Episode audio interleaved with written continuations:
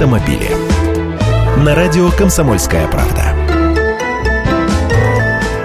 Здравствуйте. Эпопея с изменением стоимости ОСАГО завершена. Президент России Владимир Путин подписал закон об ОСАГО, принятый Госдумой в начале июля. Минимальная стоимость полиса автогражданки для физических лиц вырастет с октября 2014 года на 24 или 25 процентов.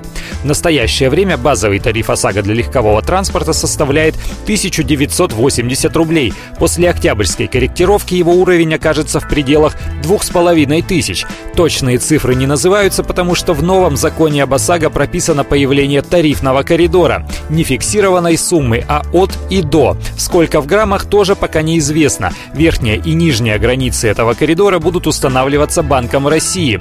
Сейчас они этого пока не сделали. И тариф будет, кстати, постепенно расти. В 2015 году банк получит право два раза поменять базовую ставку тарифа ОСАГО. С 2016 года стоимость полиса будут менять раз в год.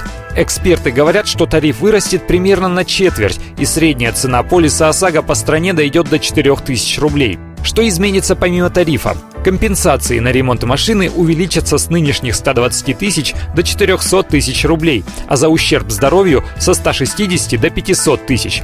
Первая норма вступит в силу с 1 октября текущего года, а вторая с 1 апреля года будущего. Кроме того, с октября нынешнего года уровень максимально допустимого износа деталей, который учитывается при расчете страховой выплаты, снизится с 80 до 50 процентов. То есть выплаты на ремонт старых машин должны вырасти.